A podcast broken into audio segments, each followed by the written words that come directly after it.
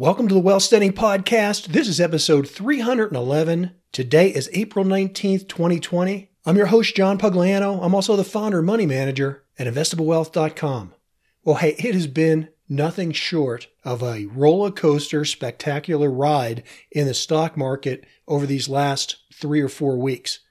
And I'll do a brief market update here, but really what I want to talk about in this episode is where I'm headed with the second phase of my strategy which is rebalancing my portfolio to take advantage of what I believe is an inevitable recovery. Now, the question is, is that recovery, you know, in a month or next year? That I don't know. But I'm a long-term patient investor. I want my assets to be worth more tomorrow than they are today. And so I'm willing to take the risk now to have more money in the future. And I still firmly believe that we are in an absolutely fantastic buying opportunity. We'll talk more about that as we go along. Okay, as far as overall market performance, the S&P 500 this week closed out right around 2870. That's up about 30% from the lows that we saw on March 23rd, just three and a half weeks ago. It's been pretty much a V-shaped rise from that bottom. And that doesn't surprise me at all because I do think we were oversold. I was actually hoping that uh, as things got a little bit worse, we would have seen the market go lower we didn't get that secondary buying opportunity, although I don't think the bad news is over yet. And this is where I want to come in with, again, my cynical optimism. Listen, the market dropped 30%, 33% from its February highs. That was way more than anything I would have thought would have happened when this pandemic first started, because I never anticipated in my wildest dreams that governments around the world would shut down their economies for weeks and months on end. Never thought it would happen. And so, yes, I was taken by surprise with the 30% drop in the overall market from that perspective. However, and this is on the glasses half full side, look at where we are. The worst pandemic in 100 years. Literally, the entire world shut down. The global economy at a standstill. And at its worst, for about one afternoon, the S&P 500 was down about 33%. Since then, over these past three and a half weeks, at the levels we're at now with the S&P 500, we're only 15% off from the record highs in February, and really at these levels, right around you know the high 2800s, 2900, we're pretty much back to where we were just in September of 2019. And if you look at the entire mid price range for last year, it was right around 2900. So, again, from the glass is half full, the optimistic standpoint on this is that this market has been incredibly resilient. The worst pandemic in 100 years, the entire global economy at a standstill, and yet we're barely down 15% and we're pretty much at the mid range of where we were all last year. I find that to be impressive, and I know that there are negative Nellies out there that are going to say, yeah, but it would have all fallen apart if the Federal Reserve hadn't stepped in. Well, of course it would have. But why would you have thought that they wouldn't? That's what I've been banking on all this time. I'm not at all surprised at the level of money that they put in so far, which Federal Reserve's balance sheet is up to over 6 trillion. And that's just the Federal Reserve's balance sheet. If you look at the trillions coming in from the federal stimulus spending, um, you know, you're looking at another three or four trillion there. I've always said I won't be at all surprised if they throw at least 10 trillion at this. And no, I'm not worried about the collapse of the US dollar, loss of the reserve currency status, a depression, any of the things that the gloom and doomers are always talking about, because you have to remember that things are not static. Markets adjust and people adapt. So, right now, with people saying, well, the Federal Reserve is out of ammunition they don't have anything left to do, they're, they're buying municipal bonds, they're buying junk bonds. Yes, they are. They're shoring up the corporate system, and if they have to, they will go into the stock market and they will buy individual equities. Know, it's not a matter of philosophically of whether or not I agree with that or whether I think that's a good thing. It's just a thing. It is literally what's happening, and it's the adaptation of our financial systems to deal with the markets and the economies that we're in. I think that will continue to happen, and there's plenty of money and liquidity in the system to grease the skids of the economy and get us through this pandemic.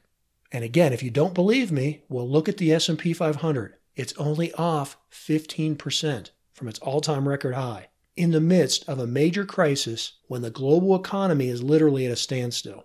Ah, but I digress. The market on Friday got above its 50 day moving average. It had been flirting with that level. It looked like that was going to be resistance and it wouldn't hold up. But in fact, on Friday, the market did close above its 50 day moving average. And because the 100 and 200 day moving average are converging together, they're coming together right around 3000 on the S&P 500. That's only about 4% from where we are right now.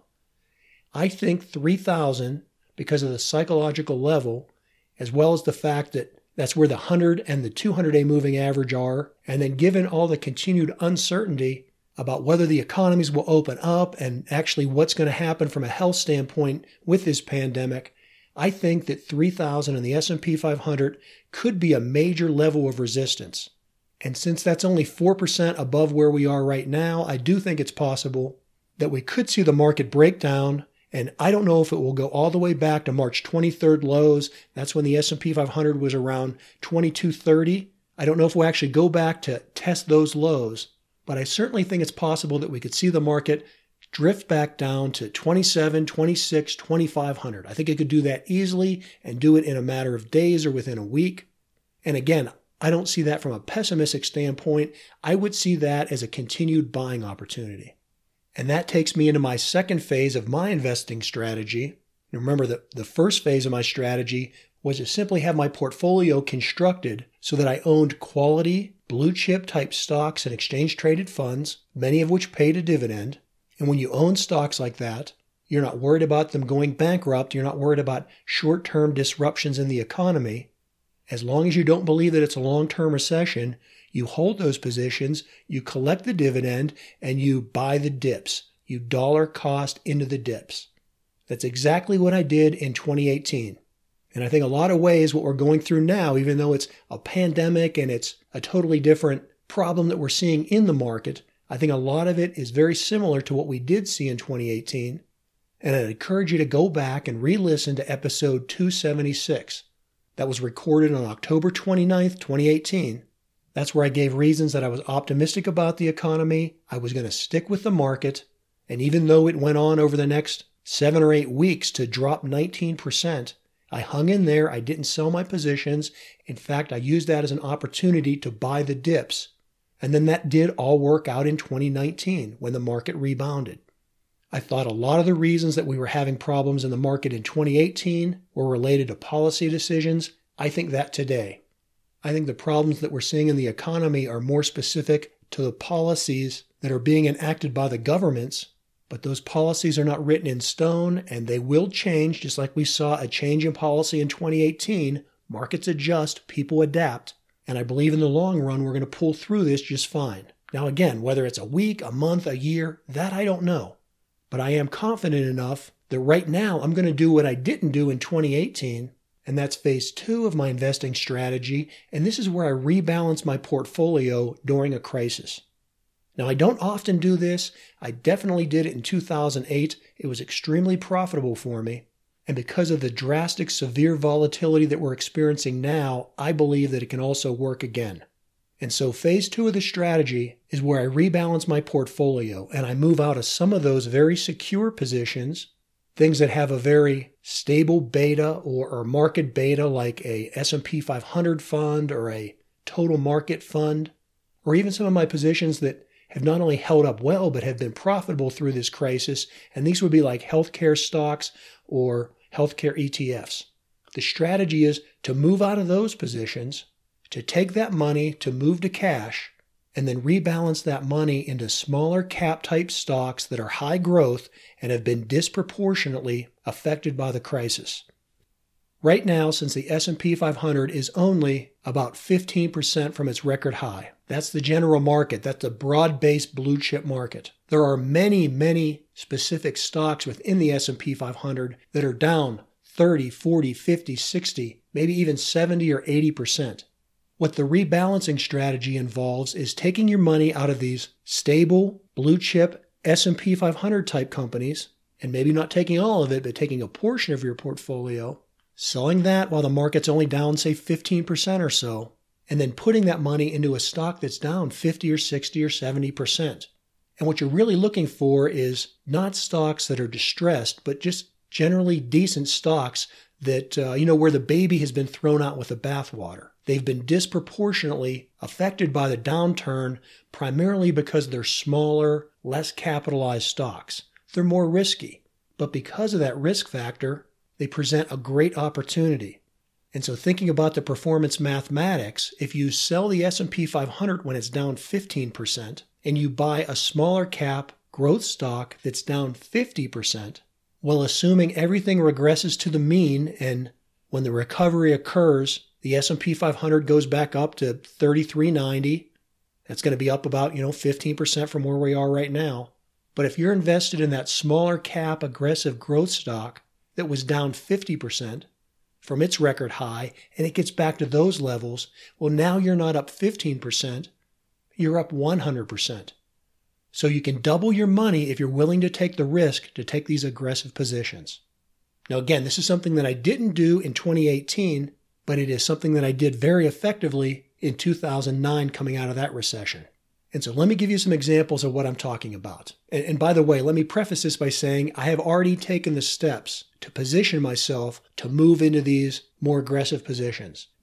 Now, I don't know if or when I will, but when I do, I'll post about it over Investable Wealth on the blog and alert side of that website. I'll put that information out there. And I'm not being coy with you. I literally don't know from day to day because the volatility of this market is so extreme and you can have these smaller stocks moving up 10, 15, in some cases 20% in a matter of a day or two.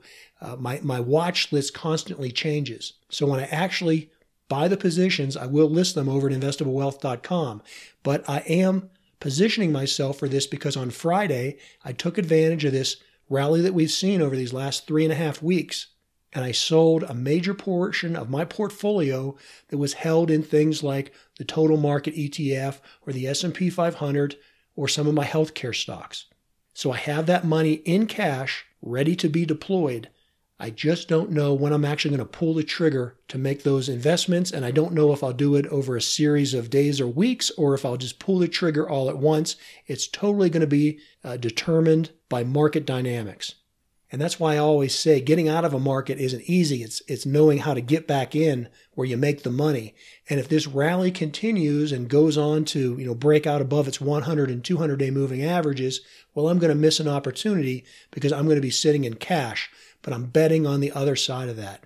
I'm betting that we either maintain somewhere around the levels we are now, or in fact, we dip down back to that 27, 2600 on the S&P 500 or perhaps lower I would welcome those lower levels to be able to buy in at better prices.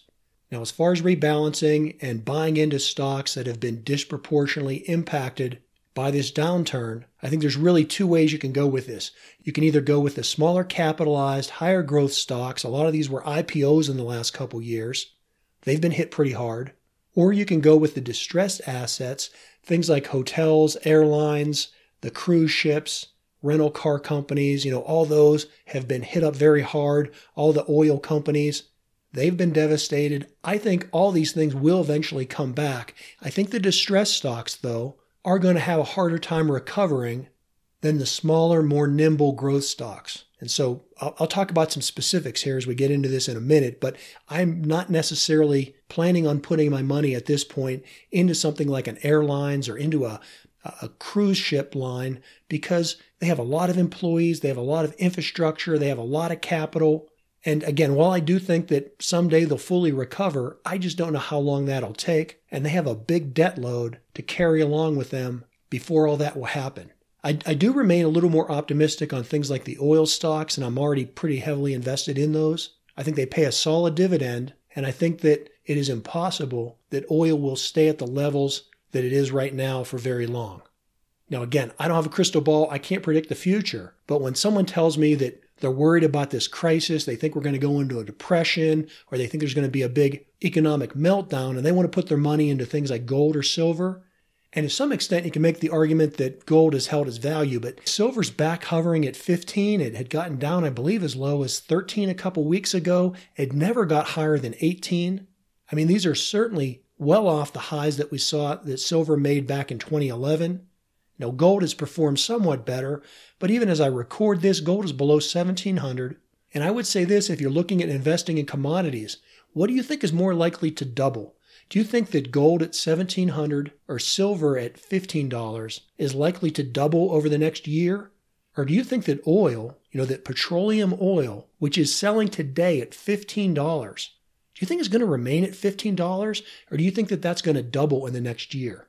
In fact, at $15 at that level, we could see it easily triple or quadruple. That wouldn't be out of the realm of possibilities. So while I do think that these big distressed industries like the oil industry and like airlines and, and hotels and other travel industry things, I do think they will recover. And I think that the oil industry will, will recover sooner. So I wouldn't avoid buying into them at these levels, but I also think these smaller growth companies maybe have more potential. Let me give you some idea of those.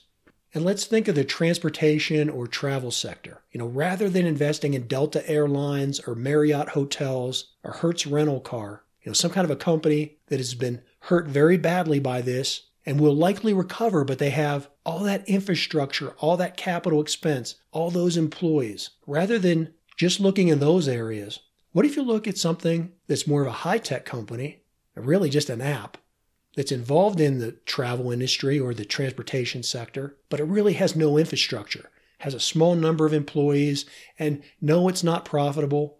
Yes, it has been overhyped, and it is a fairly new IPO. It's something that I would have never bought into it when it first came out as a new public listing. But right now, I think it has potential, and the company I'm talking about is Lyft. Lyft, you know, the ride sharing company, it's in the transportation sector. It's been devastated by the economy being shut down. But at the same time, I think it's likely to recover. I think they have less of a challenge of meeting payroll and being stable because because they don't have all the infrastructure and all the legacy overhead that something like a Delta Airlines has. And yet Lyft stock is down 57% from its high. You do the math on that. I mean, if it only gets back up half to where it was, you're still way ahead of the game owning Lyft as compared to owning the S&P 500.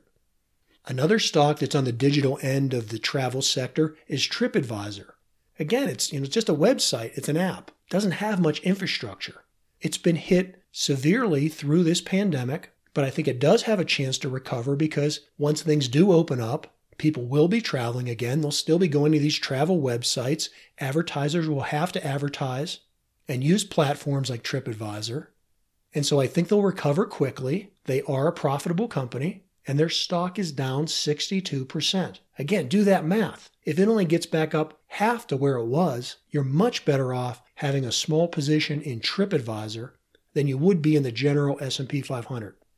Another stock that's in that realm of transportation, and although it's more of an industrial stock, and most of you maybe have never even heard of it, but that's Hexcel. Hexcel is a producer of carbon fiber things that are used by companies like Boeing and other aircraft companies to either manufacture the aircraft, uh, the ancillary components, or for repairs. Well, as you can imagine, Hexcel, like all industrial companies, has taken a real beating. They're also down 62%. Now, while they do have more brick and mortar and employees and infrastructure and legacy costs than something like a Lyft or a TripAdvisor do. I think they have much less exposure than a traditional airlines company would, and I think that they are very likely to recover. And again, they're down 62% from their 52 week high. So just if they get back to that level, you're talking about a gain of 163%.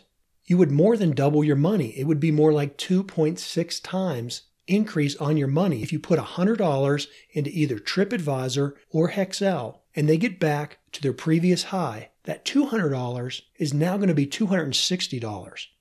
That's far and away a greater return than you're going to receive investing in the S&P 500 at this point. Now, another company that's been on my radar, and this is an IPO from a year or so ago, is Pinterest. And I bring this up because, again, it speaks to the volatility and the day to day changes we're seeing in the prices on these. Right now, Pinterest is down 26% from its 52 week high. However, earlier last week, you know, just a few days ago, it was down as much as 54%. And so you have to pick these stocks wisely and not just go out willy nilly one day purchasing everything. You have to put together a watch list of these high potential stocks and then look at them every day, decide when they're low enough, and that's when you want to pounce on them. I'll throw out one more, and this is one that's not really on my radar. It's on a watch list because I'm uh, I've been curious about its performance. I'm not a big fan of the stock, and that's Overstock.com. I am invested in Amazon. I love Amazon. I think Overstock is a, a wannabe and can't hold a candle to Amazon. However, I look at their stock right now, they're down 69% from their 52 week high. Now, again, they don't have to get all the way back up to that level for you to make a substantial profit if you're investing in them now. So there's another digital company, something definitely to think about. And then I'll just round this out with two others. And these last two stocks are Canopy Growth Systems. That's a marijuana stock. They put themselves out there as really a, uh, a pharmaceutical company. And the other one is Budweiser or the uh, InterBev Group. And both of those stocks are down substantially Canopy Growth is down 71%. Budweiser InterBev is down more than 52%. And incidentally, InterBev is not only profitable, but they also pay over a 4% dividend. Now, is the beer industry going to go out of business? Well, it's certainly taken a hit with all the bars and restaurants, and particularly with the sporting events closed. But again, it's not going to last forever. You could potentially buy into Budweiser, collect that dividend, and even if it only gets back half to where it was, you're still well ahead of the game than if you were simply invested in the S&P 500. And then again, do the math on Canopy growth, it's down 71%. If that stock ever gets back up to those levels, you're talking about more than tripling your investment. So, hey, these are things to think about. This is definitely the phase two of my strategy that I'm in. Now, I wouldn't necessarily recommend that you rush out and throw 100% of your portfolio into these type stocks, but I am definitely positioned to take a substantial portion of my portfolio, my own personal money, and move it into these small cap, high growth stocks when and if I think the timing is right. And I won't do it with one or two. I'll go into this with full diversification, owning anywhere from 20 to 30 different positions. So watch for that. Of course, I'll talk about it in upcoming podcasts and I'll blog about it over at investablewealth.com. Until then, as always, this is John Pugliano wishing you the very best returns.